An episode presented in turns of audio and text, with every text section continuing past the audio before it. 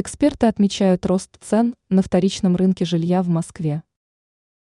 Текущий год запомнится довольно разнонаправленной динамикой цен на жилую недвижимость, причем всех ее видов.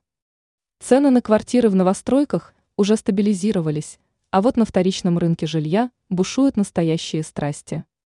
Все началось с того, что для приобретения жилья на вторичном рынке ставки по ипотеке снизились до уровня, что и на новое жилье. При этом важно понимать, на вторичном рынке квартиру можно приобрести практически в любом районе Москвы, а вот новостроек в ЦАО сейчас уже особо не построишь. Как сообщается на ресурсе РБК, в течение третьего квартала текущего года в Старой Москве цены на жилье на вторичном рынке выросли в среднем на 9%. В целом, эксперты считают, что до конца октября спрос еще может продержаться на высоких уровнях, однако уже в ноябре ожидается его резкий спад. Во много это связано с тем, что на волне рисков с процентными ставками по кредитам и неопределенностью с курсом рубля граждане активно вкладывались в недвижимость.